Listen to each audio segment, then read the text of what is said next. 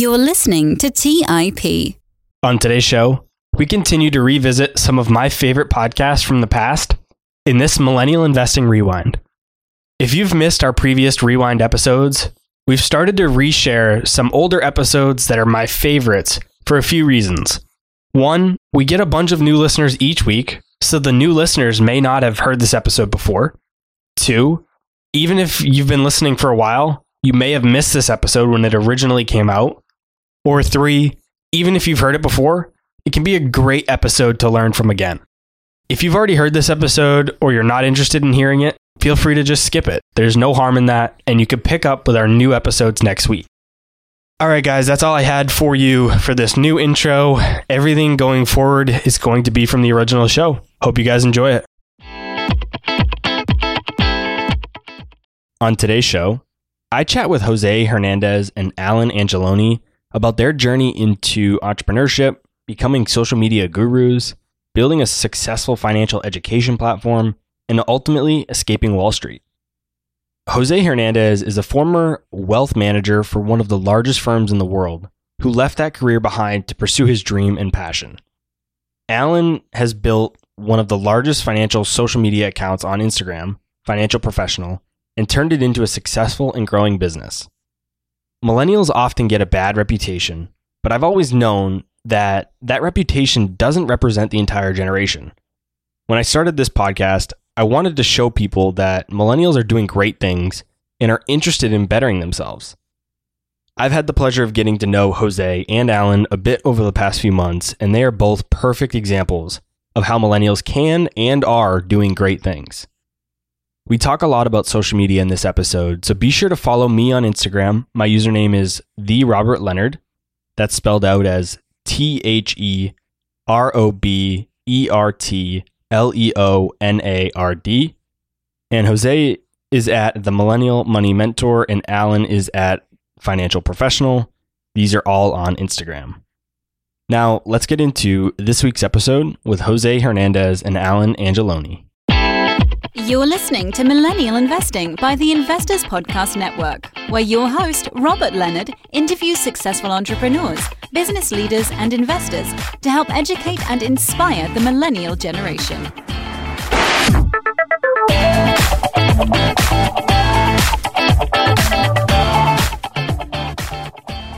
Hey everyone, welcome back to the Millennial Investing Podcast. As always, I'm your host, Robert Leonard, and today we have two guests with me Jose Hernandez and Alan Angeloni. Welcome to the show, guys. Great to be here. Thank you for having me. For those listening today that aren't familiar with how you guys escaped Wall Street to take a more unconventional approach, tell us a bit about your individual backgrounds and how you each got to where you are today. And then we'll talk about how you guys met and started working together. I always like to start my story with the fact that the reason why I am the way I am and a lot of my story has to do with a lot of adversity. And I think that's really important for me to talk about because I'm publicly talking to other people about money and wealth creation and all these things. And I know on social media, it's really easy to see someone talking about that. And it's easy to say, man, well, nice for him to say he's some finance guy. What does he know about me? Well, in reality, it's been a really big uphill climb basically my entire life up to this point because I am not the conventional finance guy. Me and my family were immigrants to the United States.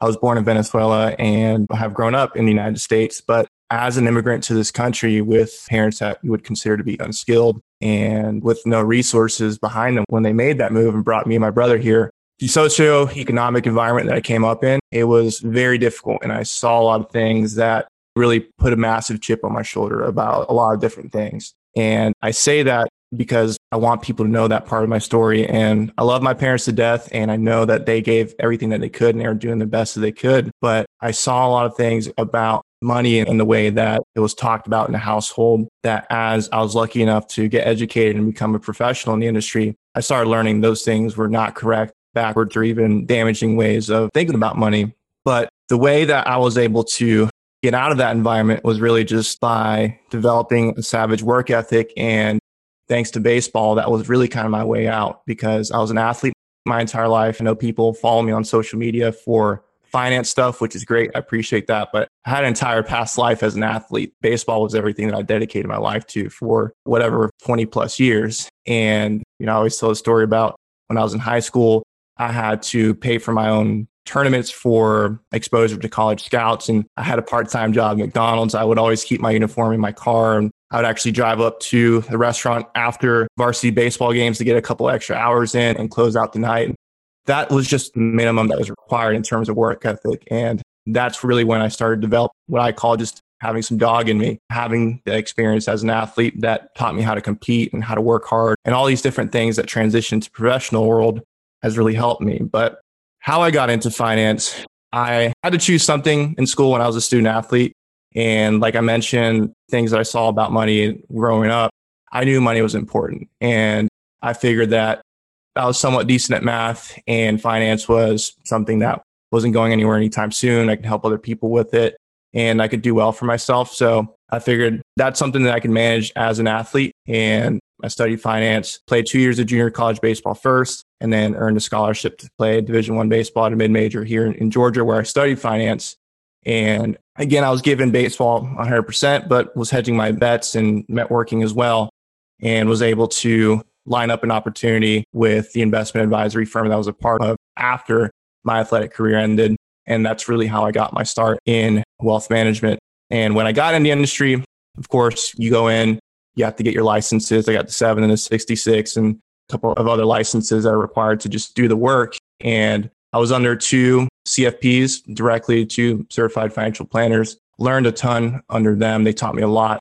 They worked me a ton and I ran a lot of financial plans for their clients, their prospects, and of course my own as well just so many prospecting conversations, so many financial planning conversations. And that's really where I started developing an actual working knowledge of finance, not just reading Rich Dad Poor Dad, like actually doing the work in real life, serving people that have spent their entire lives accumulating assets to eventually retire on. In the role I was in too, did a lot of traveling. I would travel to companies and the team that I was with within the firm, they actually specialize in equity compensation, and employer sponsored plans, 401ks. So I knew a ton about equity compensation, stock options, equity awards, and of course the, the retirement planning. And here I was, a kid right out of school, flying all over, talking to people that are twice my age, if not more, sometimes executives receiving tons of compensation, answering questions about their money and, and their wealth. And that's how I got the real world reps in. And I consider my time with the firm really kind of like my apprenticeship, working under the CFPs, running all these financial plans, talking to people and actually managing their assets and talking them through things like in 2018 when we saw some volatility in the market. Those types of things are what actually give you the experience and the ability to go on social media and actually talk to people and say, I've actually done this work in real life with actual people. Am I Ray Dalio? No. But, you know, for someone my age, I've gotten a ton of reps in. So when my athletic career ended, I was in a really bad place in my life because I saw baseball as really all that I ever knew and who I was. The finance stuff, I just worked hard at it in school and I figured I'd have some opportunities there, but I did not expect my career to end as soon as it did. And we were all told that we can't play eventually. So I was glad that I had the opportunity with the firm that I was with and everything, but I was really, really struggling with some serious depression and like I mentioned, the environment that I came up in, a lot of that played out my mental health and I was struggling with some serious anxiety and I was not in a good place in my life. And I used the firm that I was with as a way to try to fill that void of, well, I didn't make it to the big leagues. Here's this big, bad investment advisory firm that is the closest thing. And of course, it was not that. And after a couple of years of doing the work, I started having to ask myself the question, is this something that I want to do? Yes, I can make a ton of money doing it. And that's always the thing that they tell you about. But is this really what I want to do, or is there something that I can do more? And I was doing a lot of inner work, searching inside, trying to figure out what it is that I'm trying to do with my career, my life, and all that. And I started learning about social media, like actually learning about social media, not just posting pictures of your friends or vacation or anything. And one of the bigger influences early on for me was Gary Vee, Gary Vaynerchuk. And I read his book, Crushing It, where he talks about all these other people that use social media for good and building businesses and serving other people. And I just got the crazy idea of, hey, I'm just gonna, I'm gonna try this thing. The thing is, when you work for a very, very strict corporate wealth management firm, compliance is, I don't want to say an issue, it's just the way it is. I had the crazy idea of putting out my first video. Yeah, I go back and watch it every once in a while. And it's a very harmless video. I was just talking about maybe some ideas that you could use for your tax return. It was right around two years ago, actually, because I just saw it on my Instagram come up in my memories. And the next day, compliance called me. I was on a trip speaking to a corporation about a pension event that they were having. And they said, We're going to pull you from the next trip that you're having. And we need you to come to Atlanta on Monday in the office. And we need to talk to you about this millennial money mentor thing. And at that point in time, I was like, Well, you know, I got to make a decision here. And they sat me down. They said, You know, you can't do this here. We're going to ask you to either stop that and take advantage of the once in a lifetime opportunity you have here, or you can leave and do your own thing. And they gave me a couple of days to think about it. And I thought about it and I said, you know what? I'm young. I know that I'm going to work extremely hard to make up this opportunity cost because they kept talking about how much money I was leaving on the table. And I saw my partners and how much money they were making. I said, I can do something bigger than this and be more fulfilled. And I talked to them, the compliance people a couple days later and said, guys, I really appreciate the opportunity. Statistically, I have no reason to be in this room doing this type of work. I don't have the dad or the uncle that works in finance, but I'm going to take a chance on myself. And that was big for me as an individual because my whole life I was always so worried about making other people upset or them not liking me or letting them down. And there were some people that stuck their neck out for me to even get that opportunity. And I kind of felt like I let them down at that point in time.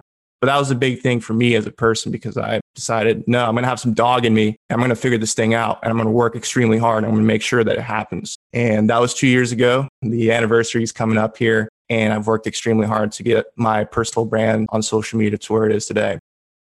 I'm fortunate enough to come from a background where I never struggled. Family has never struggled. And I'm blessed. Money has always been a topic that was always talked about. My first recollection of learning about the stock market was Thanksgiving. I was 11 years old. My dad and uncle are talking about dividends. Going into seventh grade, I went to a private grade school and everything. We actively like learned about stocks and everything in our math class. And I had a real interest going from there, like downloading stock simulators and everything and trying to learn. And I'm over here thinking like, oh, making money. It's turning red, it's turning green. Really like just getting my feet wet, having no idea what I'm doing and then like gradually like over the years like learning a little bit more like online like i remember watching the tim sykes videos and everything and thinking like day trading is the way to go and everything and i started reading more i read the intelligent investor in my oceanography class junior year of high school I went to college at LaSalle University. I majored in finance. I was the vice president of the investment club, treasurer of my fraternity. Like I represented my school in like multiple trading competitions, did the CFA research challenge. Got a lot of hands-on experience there. Then out of college, went into banking. I worked in loan syndication, got a lot of experience about debt markets and everything, learned about how a is supposed to operate in the corporate world. But what really got me started on social media was in college. I had a friend who built a massive audience called Bodybuilding Nation. He was making a hundred grand as a senior, and he's like, "Yeah, I think I'm gonna drop out." And I was like, "Dude, like you're doing this, posting pictures on Instagram, like what? This is nuts!" And he's just like, "Dude, like you gotta try it. Just you know, start posting something." So like I did the whole like, "Oh, I'm gonna be a motivator," like nothing to motivate people about. So it was basically like a dream board, and I'm posting pictures of like Lamborghinis with quotes on it and everything. And then it was just like, I'm wasting my time. I hated making the pictures about motivation content and everything. It's just like, I'm over here like scraping together money to go buy dinner. I'm in college. I mean, I did manage money and everything. Like, I had my own investment portfolio in college as well. Still, like, I was not in the position to be a motivator. And, like, it wasn't interesting. I did like posting everything. I loved concept building an audience and having something to talk about. So it was really like reflecting, like, what do a lot of my friends ask me? And most like the common question I got from a lot of my friends is like, how do I go about investing? You've been doing this because like I was trading stocks since I was in high school. My senior year, I made my first investment. MannKind pharmaceuticals blew up in my face, but still like I was putting money to work and everything. So I was kind of the go-to person at college for like this is what's going on in the market and everything. I'm going to make the transition. I'm going to start talking about this online. And like our original content was just reposting CNBC articles and like Bloomberg articles and everything. And then it was like, nobody likes this. Like, how do I go about it? Then it got more into like posting infographics. How can I go about building an audience and educating, uh, but like coming up with like time management and everything. Like I'm in college, I want to enjoy myself. Like this is just a thought. And like to be honest, I never really thought it would be what it is now and blessed that it is. It has even gone on to it, every day is we're learning something new. We learn more about our audience. We learn about different products that we should be building, uh, tools that they could utilize you get a lot of information when you look at the data and you actually build a product that people want and everything. Like originally, my end goal with this was I always wanted to start my own investment firm. As you're building an audience and everything, you start thinking like, you know, do I want to turn around and convince everybody to let me manage their money when that's not the questions that they're asking. The most common question that I'm getting is, what should I be putting my money in? Like, how do I start investing? And what firms do I invest with? So it just kind of turned around in building products and tools that that answer these everyday questions that they have.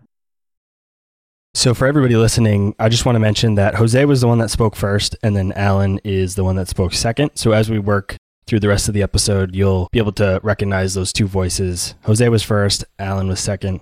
It's interesting. I'm excited to have these two guys here on the show because I've heard from you guys that you want more relatable guests. You know, it's great to have guests like Kevin O'Leary and Jesse Itzler and Lewis Howes on the show. These guys are ultra successful. It's great to learn from them, but it's also nice to hear from people that are just everyday people that are doing what we all have as listeners and me as the host have as goals. And these two, Jose and Alan, have both done what I think a lot of people listening to the show have four goals. So I think it's going to be relatable for you. So I'm excited to have these two guys here on the show with me. Jose, I want to talk about your background a little bit really quick and then a couple points you made, Alan, that, you know, I didn't realize how similar a lot of us are. You know, we're, we're spread off across the world, but we're all actually pretty similar. And Jose, you probably don't know this, but I have a similar background with sports. So I raced motocross starting at four. I raced till I was 14. So I raced for about 10 years. I was ranked number two in the world in my age group.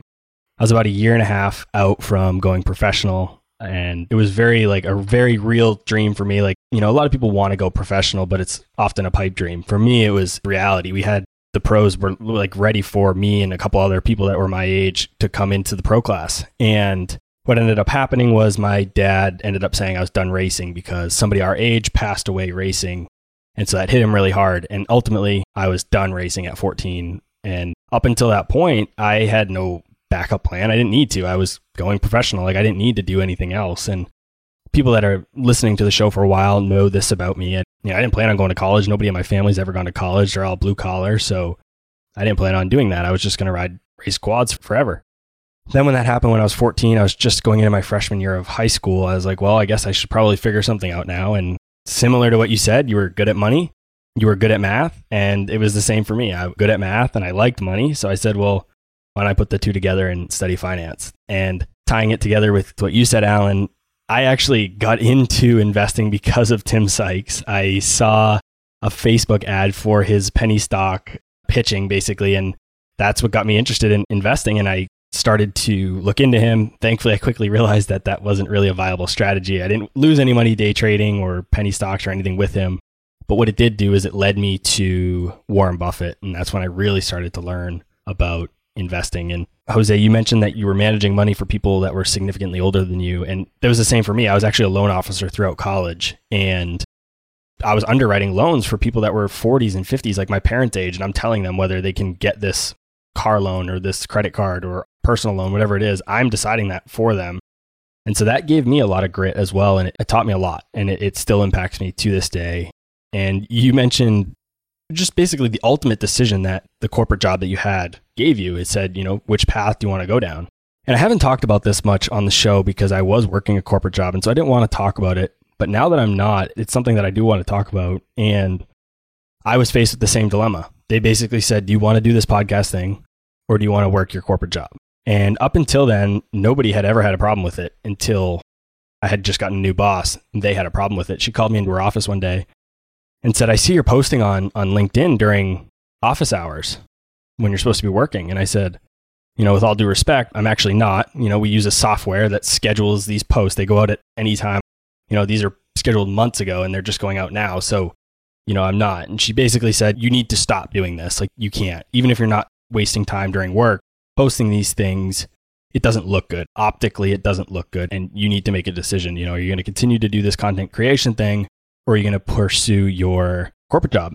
And so for me, you know, I wasn't in a position, the podcast wasn't at a spot where I was able to do it full time yet. So I stopped. I just stopped posting on LinkedIn and continue putting out content in other places. But that really, you know, similar to you, it really lit a fire under me. And, you know, I said, I need to get this to a point where I can do it full time so I can leave the corporate world. And that's exactly what I did. It took about nine months from there, but nine months I left my six figure corporate career. And that piece of it, that ultimatum that they gave me was really what kickstarted it for me to get the podcast to where it is today. That's awesome, man. Congrats. And I don't have anything bad to say about the financial institution I was a part of. I try to look at it at least with some perspective. Wall Street is Wall Street. There's a lot of things that are not great about it. And I saw a lot of those things. And I understand that there are securities laws. I have securities licenses. I took the exams. I understand there are things that regulated and there's a reason why compliance is there. And I understand that. I just think it's unfortunate that the industry is so reluctant to change, especially with the power of social media. And we're still continuing to see how powerful it is. And I wasn't trying to make a business of it at the beginning. I was just trying to share what I've actually learned through doing the work in real life and trying to share it to an audience that was younger like myself and or minorities that had similar types of adversity to me growing up that just didn't have the access or resources to learn about how to manage their finances. So it didn't start off as a business venture for me, but I quickly saw the way that the Wall Street world operates from me absolutely busting in there. I was one of the hardest working people there. And I put in a lot of time and hours for the firm and the team I was a part of. And the exit meeting, if you want to call it that, was a little bit aggressive. So I just saw it for what it was. Again, I don't have any hard feelings. I'm incredibly grateful for that experience because, like I mentioned, I consider it to be my apprenticeship. And I still stay in touch with the two senior partners that I was still working with directly under. They're no longer with that firm, but great guys, taught me a lot, worked me very, very hard. But I think in life, you have to really understand that you have, number one, only one life. And when you're young, know, we talk about risk capacity and, and, financial planning and investing and everything. You have the ability to take a risk while you're still young. And I know a lot of younger people are listening to this. I'm not saying be reckless, but I, I want you to understand that you have one life. And I prefer people to be able to look back one day when they're 60, 70, 80, whatever, and at least be able to say, for once, stood up for myself or I took a chance myself and I believed in myself. And I did something that I was proud of. And I'm extremely proud of the fact that I decided to make that decision. As hard as it was, I didn't get any support from people. I mean, it was basically, you're a fool. What are you doing? You're leaving this opportunity to post on Instagram. Like they obviously didn't get it. And I wasn't at the point where I'm at now on Instagram. I had like a thousand followers and it was my personal page, right? I just decided to just continue to run with it. So, I mean, it was a massive decision and people that don't work in finance don't understand the scope of it. But sometimes they'll get a financial advisor reaches out and is like, dude, you have some you know what to do that. And I appreciate that because that's what it took. And I told my family about it and they're just like, you know, that's we support you. But they didn't know what to say. You know, my parents don't know the difference between a stock or a bond. They don't know any of that. So they're just kind of like, you know, best of luck type of thing. So it's been a big mental toughness test these past two years, building what we've built. And I'm still learning a lot, but I'm really glad that I've, I made that decision. Let's take a quick break and hear from today's sponsors. Hey guys, about a year and a half ago, my wife and I got married, and one of the most stressful parts of our relationship has been trying to join our finances together. We all know that money issues are a leading cause of divorce, but Monarch, the top rated personal finance app, has built in collaboration features so that you can invite your partner at no extra cost.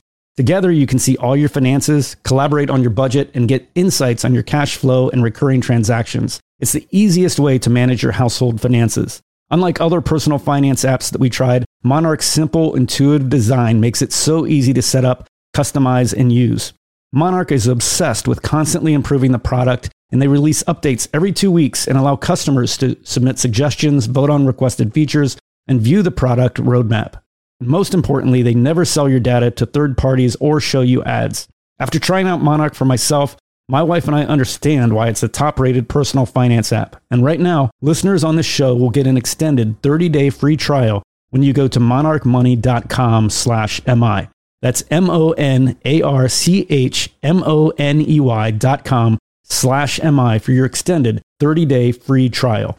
Go to monarchmoney.com slash MI for an extended 30 day free trial. Buy low, sell high. It's easy to say, hard to do. For example, high interest rates are crushing the real estate market right now. Demand is dropping and prices are falling, even for many of the best assets. It's no wonder the Fundrise flagship fund plans to go on a buying spree, expanding its billion dollar real estate portfolio over the next few months. You can add the Fundrise flagship fund to your portfolio in just minutes and with as little as $10 by visiting fundrise.com slash millennial investing. Carefully consider the investment objectives, risks, charges, and expenses of the Fundrise flagship fund before investing. This and other information can be found in the fund's prospectus at fundrise.com slash flagship. This is a paid advertisement.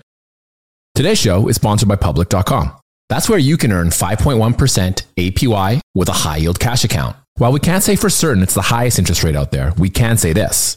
It's a higher rate than Robinhood, a higher rate than SoFi, a higher rate than Marcus, a higher rate than Wealthfront, a higher rate than Betterment, frankly, a higher rate than Capital One, a higher rate than Ally, a higher rate than Barclays, a way higher rate than Bank of America and Chase, a higher rate than Citi, Wells Fargo, Discover, and it's a higher rate than American Express too.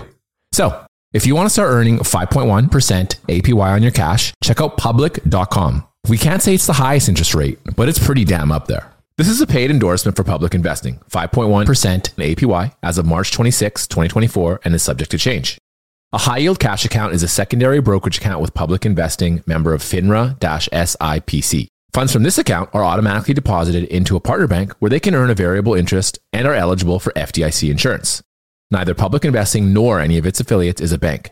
US only. Learn more at public.com slash disclosures slash high dash yield dash account. All right, back to the show. It's literally the exact same thing for me. You know, my family supports me 100%, but they don't understand podcasting. You know, they see me throwing away a six figure career and they just say, well, you've done well so far. So they assume I know what I'm doing, but they don't know. They're like, you make money from podcasts? How does that even work? You know, I, I 110% understand uh, where you're coming from. A common topic I get asked about, whether it be real estate or starting a side hustle or a business, is partnerships. Do you need one? Who you should partner with? How to find them? There are always a lot of questions around the idea of a partnership. Tell us a bit about how you two met and how you became partners. For the general question, like, do you need a partner? No, you don't need a partner. But I think it's really coming to the realization that, like, if you want to go fast, go alone. But if you want to go far, go together. You look at these Fortune 500 companies, they have 50,000 employees, 100,000 employees. They're not one man shows. And like once you come to the realization that like you can't really build gigantic ecosystem or organization without the help of other people. So it's really like going about finding like like minded people. I guess before I go into partnering with Jose, like how I went about finding my co founder at Financial Professional, Nick, I wasn't searching for a co-founder, like somebody to partner with. I was actively building the website. He was coming over, building out a side course and was like, wanted to make money online. And he was coming over three times a week, working at my house until two o'clock in the morning. And one day I just turned around at the website and I was like, what are your thoughts on this? Like, I need your help. And he immediately like jumped at it and has been able to provide an insane amount of information. And like one of the reasons why I knew I had to partner with him immediately was because he showed that he cared about the goal that we were trying to achieve just as much as I did. He has no problem turn around and say, you literally sound ridiculous. Like, why would you want to build that? And it's just that brutal honesty is great. In terms of like how we went about partnering with Jose, he was posting by far the best and most informative content on Instagram. So as somebody who had a larger audience than Jose, like it's my goal to give the most insightful content to the audience. You know, that way they're learning and everything.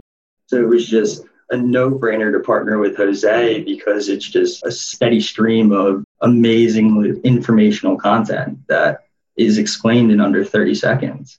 And then I also feel like there's a lot of synergy with Jose's end because he gets the traffic. One way we started working together was I had reached out asking if he was interested in doing shout outs for blog articles and everything. And the blog articles in my mind was a good way for him to also develop being known as a thought leader, you know, like putting his thoughts and opinions on the online web and everything and gets to leverage the pre-existing audience and everything. And in the meantime, like building his own brand. I think partnerships are huge, like Alan mentioned. There are ventures where you can do it alone. And I think the personal brand space does allow you that. But when it comes to a platform like Instagram, I would consider Instagram to be prime time real estate right now because it's where all the attention is. Everyone's on Instagram. People just don't realize how difficult it is to grow on Instagram, especially just posting content. I mean, I spent so much time putting out content, and this is a part of it. You have to put out content one way or another, but I just went about it continuing to post out and grinding it out. And I was getting some traction, but I just realized that if I'm going to grow this thing to the point where I want to grow it and serve as many people and create the brand that I want to, I can't do this alone. And it's just kind of funny how me and, and Alan met and, and lined up and we had conversations about our mutual goals and our backgrounds and the firms we're with and all that. And I just think when it comes to a relationship and a partnership, whether it's business or not, it's so important to be able to exchange value and that's exactly what we did. We trusted each other and we were determined to provide each other with value. He was going to provide me with value by exposing my content and my brand and my story to his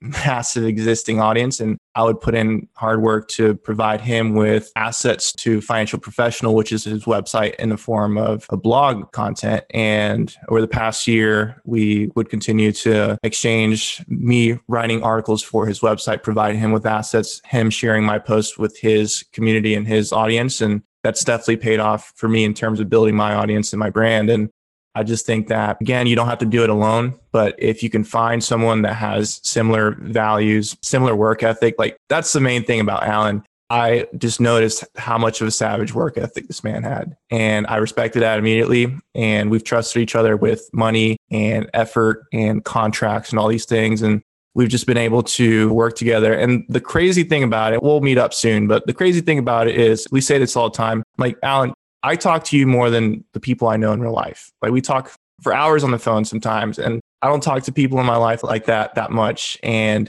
the funny thing about social media is you are going to get the most support, funny enough, from the people that you don't even know in real life. And that's the crazy thing about social media is you can use it as a platform to network and build opportunities. And like I said, I'm going to meet Alan in person eventually, but we still to this date have not met in person. But that's just how much trust we have in each other and how committed we are to building what we're building. It's funny because the podcast company, the Investors Podcast, was founded by two guys, Preston and Stig. They had never met. They just kind of met online through a forum and they decided to launch TIP together. And still to this day, it's been six, seven years, massive podcast company. And I think they've only met a couple times, just a handful, maybe two, three times, if that, even in person. But they talk a lot via video or phone calls. And it's the same way for me and Stig. You know, we chat all the time. Before this call, I had a two hour meeting with him this morning, and he and I have actually never met in person, but we talk all the time. And I talk with him more than I talk to, like you said, a lot of people in real life. How did you guys know that trust piece? How did you know you could trust each other? It sounds like you both had something that the other person wanted. You were a good team in that way that somebody could provide something that the other person didn't have. But how did you know that you could actually trust each other before you started working together? We were going back and forth for a little bit, reposting content in a couple group chats with a bunch of people. The like first couple months where it was just like Jose would do an article, I would then shout him out. You know, like when we were able to do that back and forth, we were able to build out the relationship more and like create financial university, trust each other with money, trust each other with different business goals and like objectives that we have to do. Yeah, so I think that just having some skin in the game, and it started off with small things like, for example, he would own the rights to the blog articles that I would spend some time creating on my own. And I would honor that and say, hey, this belongs to financial professional. I just wrote it. And he was nice enough to put my name on it. But things like that and just contractually we have things together with our respective businesses and you know, we're filing taxes right now so of course we're going to be transparent about that because his llc has an interest in financial university so just upholding our ends of the bargain and i think that's a good way that you can see if you can trust someone of course you never know 100% but i know the type of person alan is but just having conversations seeing if people are holding their end of the bargain seeing if they have the kind of character and goals and work ethic that you do that's typically a good indicator in my book. Obviously, it's been going well since you two are still working together and you're here on the show together. But no relationship is perfect, whether it's business or not. Tell us a bit about some of the challenges that you guys have faced as partners, whether it's because of who you are individually or just sometimes the difficulty of having a partner nothing's perfect, but like I would say we haven't had any really big issues. I would definitely say like with us both working full time and then building our own businesses on our own spare time out of that, scheduling meetings and everything, uh, establishing times to get them to do stuff and everything was a hassle at first because like you need to be lenient of the other person's time as well. Our marketing plan at first was like, this is what we're going to do. Like we have these audiences now, like we're just going to push it out there. And that's not how things really work. But like other than that, I have no complaints on this and I'm very excited to see like everything continues to blossom. Yeah, I agree. I think we're just getting started working together, even if it's been almost two years now. And you have to understand when you have two people that expect a lot of out of themselves and have a lot on the plate, it can be difficult. But one thing I appreciate about Alan is he's always telling me, please take a break. He like texts me on Christmas. He's like, dude, please take some time today. Like you've earned it, that sort of thing. So I appreciate him for that. But I do want to talk a little bit more about what he mentioned with the marketing plan for Financial University, which is our educational platform me and Alan, we are lucky enough to know something about finance because of our background and what we've done. But marketing is just another animal. And we, as people that believe in ourselves and work really hard. We're just like, yeah, it's easy. You know, we just put out a couple posts about it and tell people about it. And then all of a sudden it's a successful business and it's not. And we had to kind of learn that the hard way and spent some time and, and energy and probably would have been better if we just went with the plan that we went with eventually. But yeah, I mean, that's part of learning part of working with someone else, part of building something of your own. There's going to be a learning curve. There's going to be things that don't go perfectly, but I trust Alan very much. If I didn't, he wouldn't be a good friend and business partner of mine. So I'm sure there are going to be things that come up in the future, like in any relationship, whether it's a marriage or a friendship or business partnership. It's just part of relationships. And you have to be able to understand where the other party's coming from. You have to be able to communicate where you're coming from and be able to just have some emotional intelligence about it. I feel like the one thing that makes a partnership key is definitely like passion for the same topic and everything. Like Jose works like a dog. I don't know anybody that works harder than Jose. I mean, I'd like to say that I work hard. I'm notorious for the 3 a.m. email to Jose. Jose is the type of guy that will text me at like 11 o'clock and just be like, hey, man, like, I'm sorry I didn't email you back. I'm like, Jose, like, I didn't expect you to respond at 3 o'clock in the morning. That's somebody that you need to be building with. They have a strong desire to get to the same destination as you. And at the end of the day, they're going to be relentless in that journey to get there. Before I had the podcast, I didn't really have any social media. I only had a small personal Facebook page for some friends and family. But other than that, I pretty much avoided social media. Now that I have the podcast, I've been trying to get more involved with it, but I have to admit that I really haven't done a great job. The podcasts are much, much bigger than my following is on social. You two are on the other end of the spectrum. You've both been very successful on social media and even built your businesses on the back of social media. What made you both want to focus on social media as your main marketing channel? What have you done that has been most successful in growing your social following?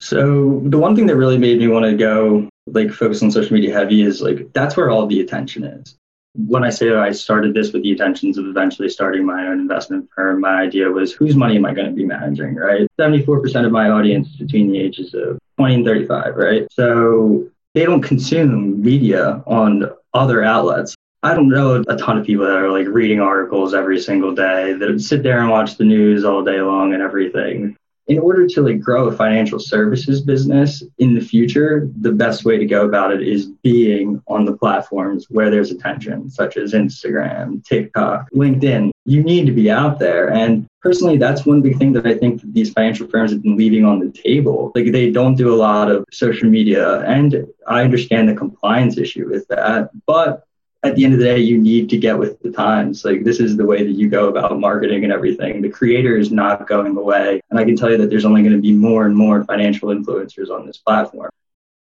So for me, when I was looking at social media when I was two years ago, I just noticed that there was a lot of opportunity.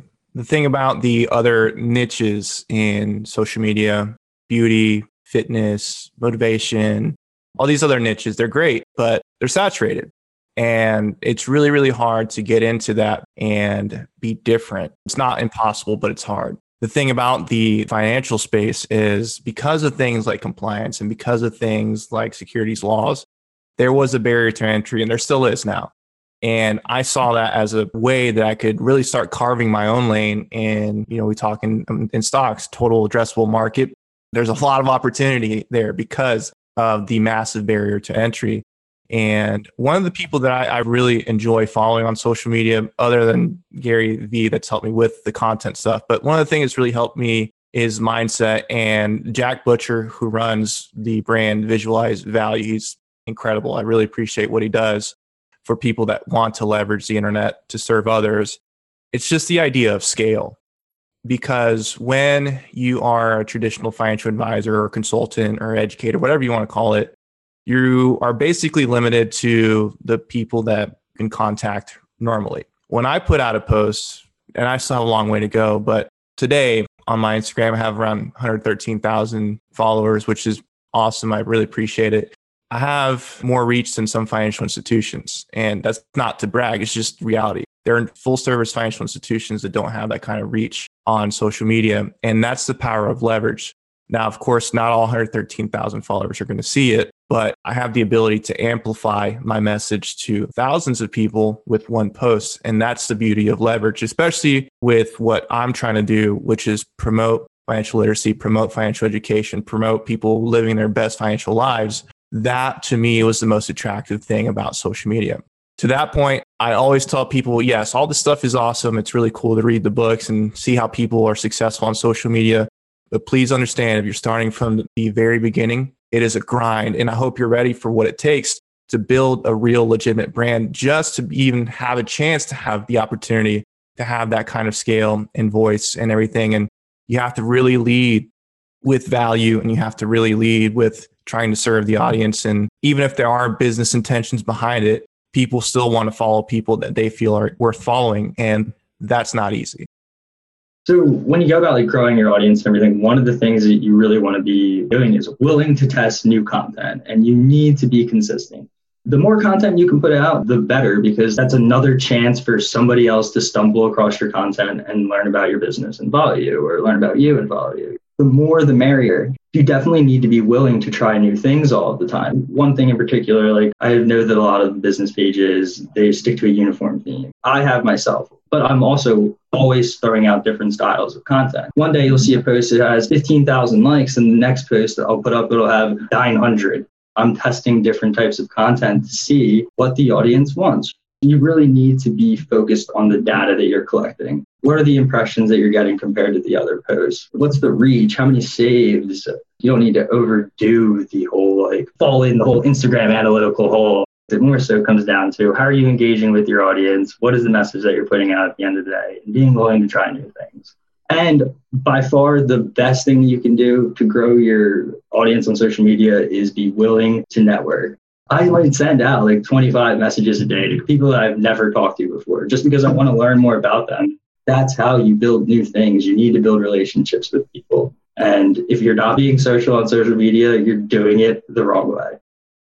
I just wanted to talk more about content strategy too, because content is the engine that builds your brand, that gets you in front of other people, that gets people to share the content, which is how you grow and, and so on. When I first started, I had no clue how social media actually worked, right? So funny. I think there's such a veil behind the people that kind of use every day, just like go on Instagram and like posts and stuff, and the people that are actually creating people don't understand what's on the other side. So I was on the first side of that. I was just like, okay, I think there's some kind of strategy here, but I'm just going to figure it out as I go. And I have. There are different types of content.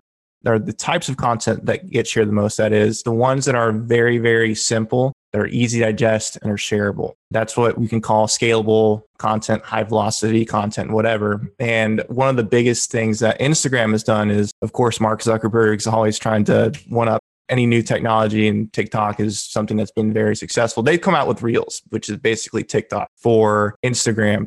And anytime a social media platform comes out with a new feature, especially Instagram, they're going to prioritize that type of content and put it out and push it out to more users that don't follow you. And gives you more exposure. And one thing that I've doubled down on is just putting together really short, bite sized reels explaining things that may or may not consider to be a little bit more obscure, but breaking it down to where, man, that made sense. And I'm going to share this with a friend and I'm going to send this to someone else. But sometimes I post some content that's not designed to be viral. It's supposed to be me explaining something I might share a Zoom clip from me in, in the Financial University community Zoom calls that we have sometime explaining something just so people can see there's actually someone behind this. They actually know what they're talking about. It's not just a viral meme page because when I first got on social media right after leaving the corporate world, I just saw so much content on there that was what was considered good and viral. And I was like, man, you know, people needed to want better content. And it's taken some time for that paradigm shift to occur. But I think people are now starting to demand better and more useful content from financial pages or whatever. So content strategy is huge. And like Alan said, you have to be willing to try different things and you can't take it personally if one piece of content didn't do well or another. Instagram, especially, I call it a hamster wheel because, and it's kind of like baseball too, where you had a good post, you had a good day, but guess what? You need to show up the next day and put out and produce and add value and that sort of thing. So yeah, there's the content strategy is huge. What have been some of the biggest mistakes that you guys have made when trying to grow social? So, me personally, not putting my face out there soon enough.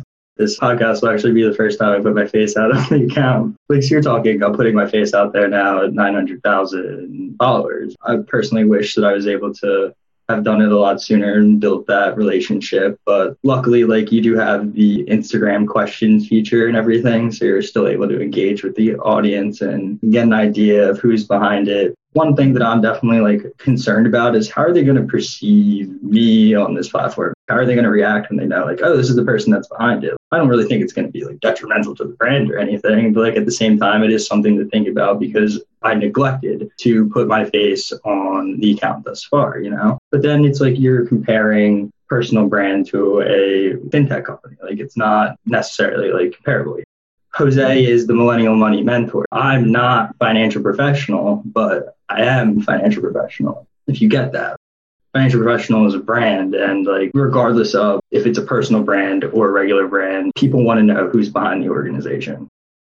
I think there are several things that I can think about. I'll be honest, there's a lot of things that I hate about social media. That's just me being straight up honest with you it's not the best place to be all the time for your mental health. There's a lot of things, again, that I do not like about it. There's a lot of great things about social media, especially if you use it for the right things. You connect with people, you follow great people, that sort of thing. But there are definitely some things that are not great about it. And the number one issue that I have with social media is it romanticizes everything. And it's not just the financial space, it's the fitness space, it's the dating space, it's all these different niches. It's just human nature to where we want to kind of have like this not real reality, but we want it to be looked at as like it's our reality and it's perfect. And the financial space is so bad about that because there's such a massive lack of context on these social media platforms. And I think that it's great that people, especially younger people, go to social media to start learning about investing and financial planning and money management, that is. But you just don't know what's real. You don't know what's noise because there's anyone can post anything they want, especially if they're not an actual financial professional. There's really no uh, entity stopping them from doing that. So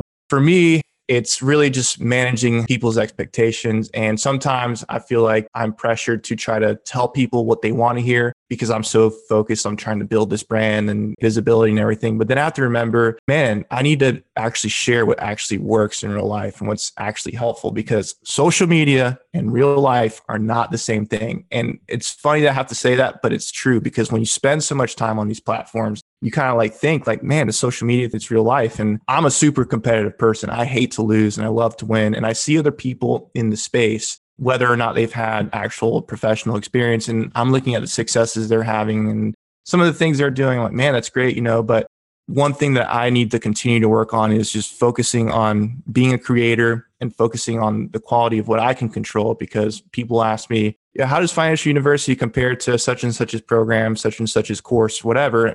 I don't know what to tell them other than I'm sure what they have going on is fantastic. I'm sure it's helped a lot of people. I can't speak to it. I just speak to what I've actually done in real life and what I've learned in real life and have actually applied in real life. And I can speak to the quality and thought process that goes into anything that I personally create. That being said, I see other people that are having success in the space and have to think, man, well, maybe they've been doing this for longer than I have. Maybe they're 10 years older than I have, or maybe they've had other connections. So it's so easy to get caught up in. It's funny because on social media, they call nine to five the rat race. Well, social media can be a rat race too. And you get so caught up in it. I mean, man, I, I, see this person winning and I don't hate that they're winning, but I know that I can be better than them. And I know I'm better than them. And that competitive drive in me just kind of keeps me up at night sometimes. So trying to find some balance and just not caring about what other people say especially as a personal brand. And I'm sure Alan gets a lot of not great stuff too. And I don't get a lot of hate on my social media because I think the majority of people get it. They understand what I'm trying to do. I don't put out very controversial content that's not who I am, that's not my brand, that's not how I am as a person. But the thing about social media is if you're going to put yourself out there publicly, and this is required if you're going to put out content, you're putting yourself out there in front of other people that don't know you in real life. Every once in a while, you'll get someone that says something that you prefer they actually not say to you. I am a very confident person because of the things that I've gone through in my life, and I know who I am and I know what I am deep down inside. But I'm can't lie, sometimes those things kind of get to me. like, man, why would someone say something like that? Like, how is that even warranted? But that's part of this game. And that's why I have to continue to just know who I am, what I am as a person, know what my vision and my mission is, and not let that detract me. So, yeah, I mean, a lot of those things the negative feedback piece is is so difficult and it's something you really can't prepare for until you actually become a content creator right like when i started the podcast i had no idea like i i figured i'd probably get some negative feedback or some hate here and there, but you know, how do you prepare for that? You can't. And you know, when you have a podcast that reaches millions and millions of people, there's obviously going to be some people that don't necessarily agree with what you have to say and you know, that feedback is hard. It's crazy because you'll hear hundreds and hundreds of people that reach out to you and, and, say amazing things about how you're changing their lives and then you get one person that has negative feedback and that erases everything else. And so that piece of being a content creator and whether that's podcasting, Instagram, whatever it is, however you're putting content out there, even just a side hustler, business owner, whatever you're putting out into the world, negative feedback is hard. And it's probably one of the hardest pieces for me, at least. Yeah, and it's all part of it. And I think there are some times where the feedback it actually can be beneficial. Maybe someone's trying to tell you something and they're not good about wording it. I kind of compare it sometimes to when you have some coaches in your athletic career that they weren't great with words and they weren't great at expressing what they were trying to say, but what they were actually trying to say, if you took it the right way, actually could have maybe helped you become a better athlete or could help me in the terms of social media, be a better content creator, educator, consultant, whatever you want to label me as. So there's that part of it. But I also think that if someone takes time out of their day to post some kind of content or comment rather on my content that is in no way helpful, is only attacking me or someone that's commenting, that sort of thing. That tells me everything that I need to know about you as an individual. That tells me everything that I need to know about you as a man because you can't be a savage and a keyboard warrior at the same time. Like that's really the mentality I have about it because no one that's really secure enough in who they are as an individual is going to take time and energy out of their day to just be negative towards somebody else. So that's just part of this game. And again, I have to continue to work on it, find some peace in it. But I do think this is really important to talk about for people to know if they are going to get into the social media game or any kind of public display of who they are and what they're trying to do, because you need to be ready for it.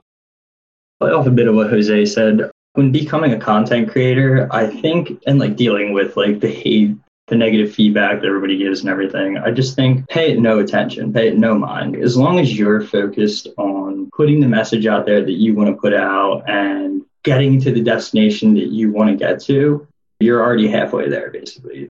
It's all mindset. Once you're there in your mind, you can start taking the necessary actions and everything to get to where you want to be. Negative feedback is a part of social media's game. Say for example like friends from home or something with anybody. You start a business or like people give you hate for it because you came from the same background as them and they didn't do anything with it. And at the end of the day pay it no mind. Let's take a quick break and hear from today's sponsors. Hey guys, the Range Rover Sport leads by example. It's got powerful on road performance and commanding all terrain capability and combines assertive on road performance with the signature Range Rover refinement that you'd expect. The third generation Range Rover Sport is the most desirable, advanced, and dynamically capable one yet and redefines sporting luxury. It's got advanced cabin technologies such as active noise cancellation and cabin air purification, which offer new levels of comfort and refinement. The purposeful cockpit like driving position sets the tone for a focused interior that promotes exhilarating driver engagement. Award winning Pivi Pro infotainment is at the heart of the experience and provides intuitive control of the vehicle systems. You can also enjoy a dynamic drive in total comfort with optional 22 way adjustable, heated, and ventilated electric memory front seats with massage function. Design your Range Rover Sport at LandRoverUSA.com. That's LandRoverUSA.com. Today's show is sponsored by Public.com. That's where you can earn 5.1% APY with a high yield cash account. While we can't say for certain it's the highest interest rate out there, we can say this it's a higher rate than Robinhood, a higher rate than SoFi, a higher rate than Marcus, a higher rate than Wealthfront, a higher rate than Betterment, frankly, a higher rate than Capital One, a higher rate than Ally, a higher rate than Barclays, a way higher rate than Bank of America and Chase, a higher rate than Citi, Wells Fargo, Discover, and it's a higher rate than American Express too. So, if you want to start earning 5.1% APY on your cash, check out public.com. We can't say it's the highest interest rate, but it's pretty damn up there. This is a paid endorsement for public investing, 5.1% in APY as of March 26, 2024, and is subject to change. A high yield cash account is a secondary brokerage account with public investing member of FINRA SIPC. Funds from this account are automatically deposited into a partner bank where they can earn a variable interest and are eligible for FDIC insurance. Neither public investing nor any of its affiliates is a bank. US only. Learn more at public.com slash disclosures slash high dash yield dash account. Hey guys, when it comes to financial advice, you've got to trust the source. It's why you listen to this podcast. When I'm looking to upgrade my wallet, I turn to NerdWallet. Their expert team of nerds dives into the details to help you find smarter financial products. Before NerdWallet, I'd pay for vacations with whatever credit card was in my wallet, but I was missing out on miles I didn't even know I was leaving on the table. Now I've got a new card with more miles and more upgrades. What could future you do with more travel rewards? A hotel upgrade? lounge access, a free flight to a bucket list destination. Wherever you go next, make it happen with a smarter travel credit card. Don't wait to make smart financial decisions. Compare and find smarter credit cards, savings accounts, and much more today at nerdwallet.com. Nerdwallet, finance smarter. Check out nerdwallet.com and start making smarter financial decisions. As with all cards, credit is subject to lender approval and terms apply. All right, back to the show. Jose, you mentioned that Gary Vee is a big impact on you and you listen to a lot of his content. And I could tell by your response to negative feedback that you're influenced by Gary Vee because that's exactly how he thinks about it in, you know, what people say on your content is a reflection on them than it is of the person receiving the negative feedback. So if somebody's leaving a negative comment on your post, it's more about them than it is about you. And I know Gary Vee talks about that a lot. So I could definitely see how been impacted by what Gary has said. One of the things I want to ask you both about is you've both talked quite a bit about compliance and how it's impacted kind of how you approach social and just putting out content in general. A lot of people listening to the show are working professionals, not necessarily in finance. Maybe they're engineers, maybe they're teachers. You know, there's millions of careers that they could be, could be anything, but they all have a passion for finance. And a lot of them actually want to put content out. What I hear from a lot of people is they're not sure if they can get in trouble for what they're putting out there, not necessarily with their corporate job that aside, they're worried about, you know, am I giving financial advice? And if somebody takes this, am I going to be liable for the repercussions of what this decision is? Or am I giving information that I'm not legally supposed to give? Is a big question a lot of people have that want to put out content. It's a little bit different than the compliance you guys are talking about, but I'm sure you've given this consideration given how big your audiences are. How do you think about this piece of it? Legal structure and very, very clear disclaimers. So, like the one the way that I like to look at it a lot is look at these stock group chat people, basically giving you free advice. Like they're telling you, this is what stock you should be buying right now. This is stock you should be doing. And they're getting away with it, right? They don't have licenses, but they have very clear disclaimers that say, like, this is what this is, this is what that is. You need to basically say, this is my opinion. This isn't a perfect plan. Everybody has a different end goal in terms of like what they want their financial picture to look like. So when you speak about investing topics and everything, you more so want to speak in a light of like your own personal situation because that's not how you're going to get in trouble. But you kind of want to phrase it in a way that people can also take action from listening to what you have to say. Like it's informative, they're digesting the information.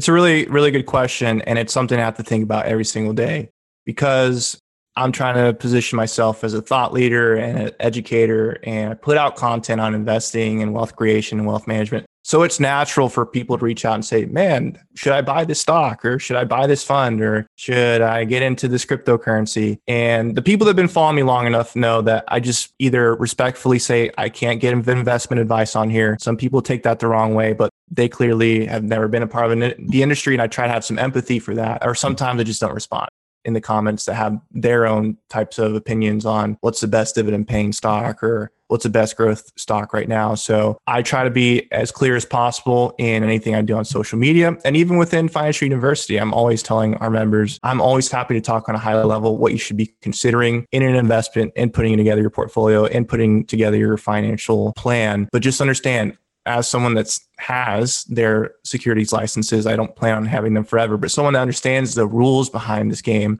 I'm not going to give you a direct recommendation to buy or sell a security because that's against the law. And I think there's people on social media right now that haven't been a part of the industry that are giving actual securities recommendations and they may be putting themselves in jeopardy because of it. And I, the people that I network with and try to help out, I let them know, hey, you got to have some disclaimers and understand that anything you put out, whether it's a comment or a post, that could potentially be used against you if the stock turns around, you know, 20, 30% because they miss out on earnings. So you got to be very, very careful as someone that puts yourself in this space because you can do great work, but there are some serious laws around this type of stuff. And people may get upset with you because they're like, well, why am I going to follow you if you're not going to tell me what to pick? Well, because there's rules around this. And I've actually done this for life and I understand that. I've had some guests on the show who I have a relationship with off of the show that I've built from being guests on the show. And they had their social media accounts, specifically Instagram, which is what you both focus on, deleted without any warning or reason. They were ultimately able to get it back, but it took them a while. And if that was their main source of traffic, that could be detrimental to a business. I also had the same thing happen to a friend's YouTube account. How concerned are you both with having a major traffic source of yours tied to one third party platform? Definitely a concern. And the only way to really counteract that is to build on other platforms. Instagram could be deleted. Even like if you look at like traditional media, newspapers and everything are disappearing. So like just as the times go, you should be building on like what's most current in terms of like how to hedge the risk of getting your account deleted. Obviously, don't violate Instagram's terms and conditions. Like they're very clear. You can Google that. Even stuff in there, it's like don't send so many messages a day, don't comment so many times, don't like so many pictures, don't spam, don't use bots they're clear now in terms of like people getting their account deleted. Like there have been a ton of occasions with imposters, people are sort of spam reporting accounts. It's just you need to take into account that you can't be building on one platform. And this also goes into content creation. With your content, you should be making it so that it could can be distributed on other platforms. If you're making a video, you can also post it on TikTok, post it on Instagram, you can post it on Facebook, even YouTube if it's long enough. But it's just being aware that these platforms are not always going to be here and anything can happen. It's very true. And it is a concern of mine, especially with how much time and effort I put into Instagram. And Alan hit on it. I think it's good to diversify a little bit, just like you want to diversify your portfolio a bit from the risk of the primary stock that you own dropping in value. It's the same thing with your traffic channels. And I think another important thing to take out of that, and this is something that we're going to implement aggressively this year, is having ownership in your traffic. So, of course, with our educational platform, Financial University, we have ownership over that. People can see what we post because it's much less congested, much less saturated. Where on Instagram, you know, maybe 5% of my audience sees a post. I have people all the time telling me, Hey, I haven't seen your post in days. And I post basically every single day, sometimes multiple times a day. So I think there is power in having ownership in your own traffic. I know email lists are the biggest thing that marketers talk about. We're working on that this year a lot. And then also having your own platform where you can't get kicked out of it because you own it. You know, I am starting to build a little bit on TikTok, just really repurposing my reels to TikTok. Have a little bit on Twitter and potentially with more time may get on YouTube. But I do think it is smart to have one primary source, just like it's smart to have one primary strong source of income and then diversify that. It's the same thing with a traffic source because you got to pick one, you got to crush it on there and then use that to lead people to other places where they can find you as well. You've both set out to change financial education What's wrong with the current financial education solutions and systems that's out there? I feel like the biggest thing stems from what's being taught in schools. People aren't taught finance early enough. One of the best resources I had was the fact that money was always talked about. I had a seat at the table. One of the things that I'd like to look at is for our platforms that we're building and everything is giving people a seat at the table. Every day we're talking on providing free content on social media, like explaining different financial concepts. Then we have the blogs that are way more in depth. We have financial university where you get basically hands-on like education as if like you were to in, like be enrolled in college essentially without the 25 grand a semester you're paying. We've developed tools that match people with investment firms based off of their risk preferences and everything it's not taught soon enough essentially. Like i know way too many 25 year olds 30 year olds that don't even know how to do their taxes. I know people that haven't even opened up an investment account and they're in their 40s and it's really just having these conversations early on will make all of the difference in somebody's life I think it is a tricky subject. I think the easiest thing is to blame school. And I think that in a lot of ways, school doesn't prepare you for life. And I don't even think that's why it's designed. And I do appreciate the hard work that teachers do. I know a lot of great teachers, but I just don't know if it's something that we can put on teachers as a responsibility. I think that teachers are great teachers for what they teach, but unless they have actually been a financial professional, unless they've actually worked in the industry and have done it, and I know there are professors that are in college, but talking about the public education system, I mean, it's really hard to put that kind of responsibility on teachers, I think, and especially if they themselves don't really understand wealth creation and money management and investing and that sort of thing. So they can do their best but I just almost kind of think it may not even be something that we can rely fully on the public system unless they come up with solutions of their own or they rely on educational institutions that specialize in financial education to provide that coursework and lessons to younger people. But definitely with what Alan said, it's a shame that it's not taught earlier. I think there's a lot that goes into that. And like I said, in my household growing up, money was only talked about in the sense that there just wasn't enough of it and that there's always something wrong. But it was never how do we start accumulating assets and building wealth for retirement or entrepreneurship or whatever. So I think it's such a tricky, tricky problem. And that's why it is a problem because there's no clear solution. But with what we're doing with our social media brands and financial university, we hope to be some sort of a solution in that. But I know that there's a long way that we could all go with our public education system in a lot of different areas, but especially our finances. What are some of the most common mistakes that you guys are seeing new investors make? It could be from your friends that are your age, your family members, or from both of your communities. You both have massive communities. What are some of the mistakes you see newer investors in your community making? Definitely following the hype. Not necessarily like I don't want to take any digs at people that have like purchased GameStop and AMC as their first investments. Like just the fact that you got invested is gold in and of itself. Like kudos to you. Like I'm glad that you put your money to work I'm glad that you even had like enough money saved to even get invested. But I definitely feel like in terms of following the hype, like you have people that start day trading. My big thing, I was chasing penny stocks when I first got started investing. Like blew up my account faster than I even put the money in. So just like you're watching people do that, you're watching people fall for these forex scams and everything. Personally, my personal opinion, unless you are a manager corporate treasury or you're a trader at an investment bank, like there's no purpose have leverage currencies in your portfolio for retail investor. And you have all these people just like following these trading group chats. They're trading on leverage and they have absolutely no idea what they're doing. That's what I think is like the biggest issue in terms of new investors. There's no issue in like getting invested. It's just you shouldn't be day trading full time unless you've been trading for like five years. And I've seen people make money in 2020 and quit their jobs to be a full time day trader. And it's like I know 14 year olds that have been hedge fund managers. My issue is, is very, very similar to that. Again, I was kind of ranting earlier about a lot of the things I don't like about social media. And again, I think it's great that people go to social media to learn these things because we can't go to school for it.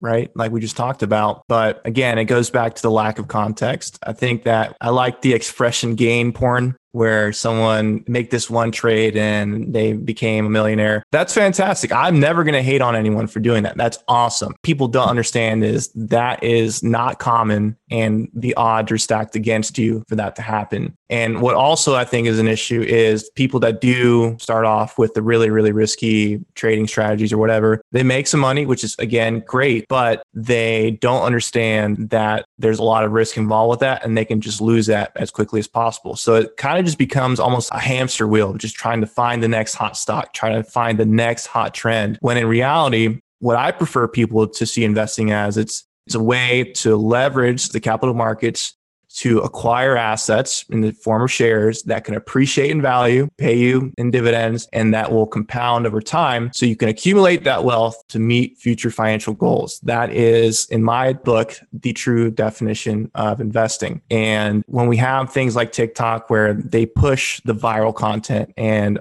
Instagram pushes the viral content. What do you think is going to go viral? The person that took out a loan from their mortgage and they bought some crazy cryptocurrency and made a lot of money overnight, or the person telling people to understand asset allocation, dollar cost averaging, financial planning, and all these other things that go into a true financial plan. The first one. And that's exactly how these social media algorithms work they push the sexy, the attractive, the get rich quick, the six minute six pack, you know, all these different types of things because that's how we are as people, as human beings. We want that exciting, quick thing. And when your only exposure to investing and learning about investing has been just social media, that's an issue. And frankly, it's seeing things like that get rewarded on things like YouTube, where it's always like, this is going to be the next hot stock and you'll be a millionaire if you invest in it. If you watch this video, things like that kind of make me not even want to go on YouTube if, if that's the expectation. So I don't think that should stop me. But again, it's just a lack of context. It's a lack of true understanding of what goes into wealth creation and financial planning and um, just the whole get rich quick instead of acquire assets over time mentality that I think a lot of people get burned by. I've actually had quite a few guests on the show that have said that one of the worst things that can happen to a new investor is for them to actually make money. That's one of the worst things because then they think they're a special investor. They think they're Warren Buffett. You know, they think they can replicate it, especially if it was a risky trade. If you're making money in an index fund because you're dollar cost averaging in for the long term, that's different. But if you're making a trading GameStop or something else and it actually hits for you and you actually do make some money, a lot of very successful investors that I've had on the show have said that that's probably one of the worst things that can actually happen to you as a new investor. Because if you lost money, you probably didn't have a lot to start with. So that's probably a relatively cheap education. Whereas you make money, that's a reinforcement that is not really reinforcing the right idea. I couldn't agree more with that. The best amount of money that I have spent was losing all of that money when I first started investing that's what makes you want to research and learn more about investing. That's how you establish your foundation and everything. The way that I look at it was like, yeah, sure, it was a couple grand and everything, but in the grand scheme of things, like I'm going to make so much more now because I took that loss. I wouldn't be where I am today, essentially, if I didn't lose that money the worst thing that could have happened was it played off and then I just kept rolling it. And then what if I did have a substantial amount of money and then blew it? If you lose 50 grand, 100 grand in the stock market, early on, chances are you're not coming back. Like you're going to be very deterred from wanting to put your money to work. That's exactly right. So if you start, you make that mistake with a small amount of money, you hopefully learn from it so that going forward, when you have a lot of money, you don't lose it like you could if you didn't learn that mistake early on. And, you know, the way I like to think about it, Alan, earlier you mentioned the cost of college and I mean, hey, you lose a couple thousand bucks in the market. Sucks at the time, but that's a really, really cheap education in terms of college and, and how it relates. And Jose, you mentioned how different types of content go viral. And of course, I've noticed that as well. I think it's pretty obvious. And, you know, it's tough as content creators. All three of us are content creators. We're slightly different. You guys are mostly on social. I'm predominantly on podcasts. I'm trying to get into social more, but even in the podcast world, it's the same way. You know, people who talk about the flashy type things tend to get more downloads. And so I fall, you know, I don't want to say jealous of growth, but you know, you fall victim of wanting to get that growth. You're trying to be pulled towards creating the content that people appear to want because of how the algorithms work. But, you know, for me, there's a quote from Warren Buffett, and I don't remember it exactly word for word, but he basically says your reputation is the most important thing you have. And for me, that is always the thing that I go back to when I'm thinking about the type of content that I'm going to create. I'm thinking, Am I creating a piece of content that's pure hype just to get the downloads, the views, whatever it may be, whatever that vanity metric is? Or is this truly something that I want my name tied to, that I want my reputation tied to? And for me, that pulls me back into reality and the type of content that I actually want to create. I love that you touched on that. So like one of the things that having like the audience, we get asked all the time, like, will you advertise this? Will you advertise this? Will you advertise this? And it's just like, no, no, no, no, no. Don't get me wrong. Like the money would be great, but at the same time, it's like, at what cost? At what cost is killing our relationship with our audience? Money's great and all, but I would much rather have a way better relationship with the audience than to spew some product onto them that's not going to provide them any value. I'm a big proponent of actually taking action on the information that you learn, not just learning loads of information. The reason I believe in this so strongly is because I actually did this for way, way too long. I was reading as many books as I could, pretty much as fast as I could, without actually applying anything that I was learning. And I realized it thankfully, and I started to slow down, take my time, and actually apply what I learned. Made a big, big difference since I started to do that. So when someone is done listening to this episode, I want them to turn off their podcast app, turn off their phone, put their phone away, and actually go take action. What is that one action that they should go take when they're done with the show? If you want to build a brand on social media, the first thing you should do after this is to figure out what do you want to talk about? don't go thinking into brand names or anything. At the end of the day, you can always change your company name. Think about what do you have a passion for? What are you willing to talk about? And what's going to make you jump out of bed every single day? Talk about that. Don't care about the opinions of others and what they're going to say. Everybody's going to have their own opinion. At the end of the day, it really comes down to where do you want to be? The former financial advisor and planner and me, I just want people to be very, very clear on what their financial goals are. I should have added that in the prior commentary about what people make the mistake of early on is that's one of the biggest ones. Not having clearly defined financial goals, not understanding what you're actually investing for. Because when you have clearly defined financial goals or even semi clearly defined financial goals, you at least have a target that you're aiming at. And when you have a target that you can aim at, what that gives you is it gives you context and it gives you a framework to make decisions with your hard earned money. It lets you know do I have the ability to be aggressive in this account or should I not be aggressive because I don't have as much time? And once you really understand what you're trying to accomplish financially, like I said, you have framework to make decisions. And one of the things about social media is you almost feel like you're losing if you're not a millionaire by 30 or whatever. And it is what it is. But what I want people to understand is I have no problem with people getting wealthy quicker than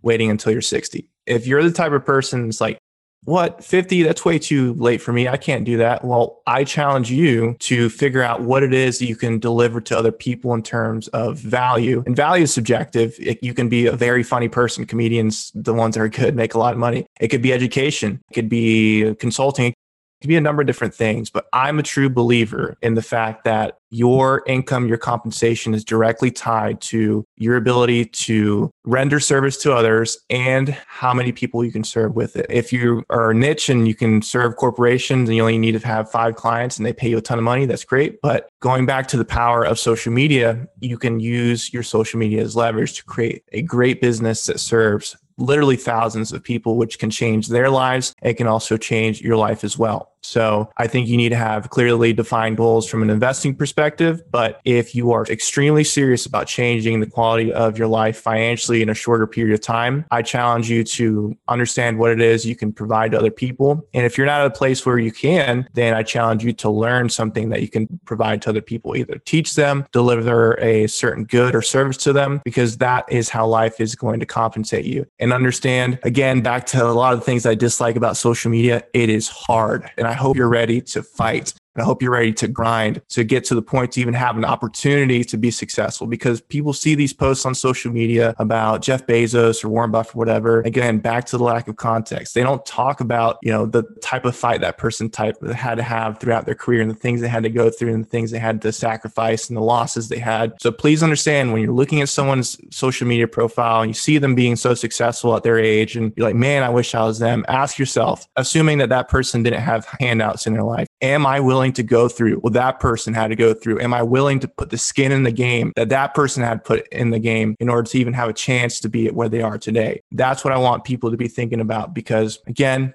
I have no problem with you getting rich quick. That's great. I want you to do it responsibly, but understand the odds are much greater that it will happen if you go about it by trying to build great enterprise that serves other people versus trying to find the next Amazon.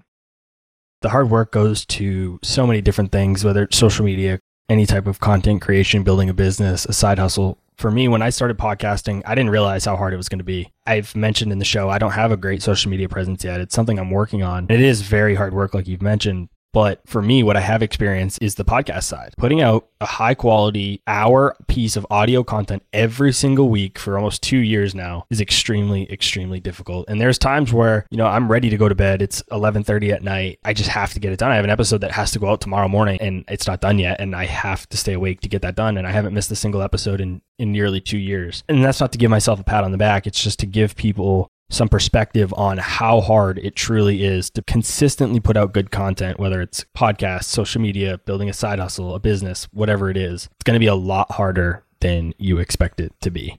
Jose, Alan, thank you both so much for joining me today. You both are prime examples of people our age, millennials, who didn't start with a massive advantage, who are just normal, everyday people doing big things and building and creating their own success. I think you are both great examples for everyone listening to the show, and you guys are proof that it's possible. For those listening today that want to connect with you after the show, where's the best place for them to go?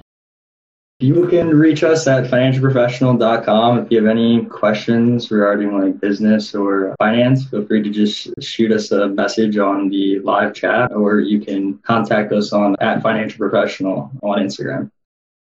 So I'm most active on Instagram. My handle on there is the Millennial Money Mentor. I am on Twitter as well a little bit. The handle there is Jose underscore TMMM. It's the same for TikTok as well. I'm posting a little bit on there.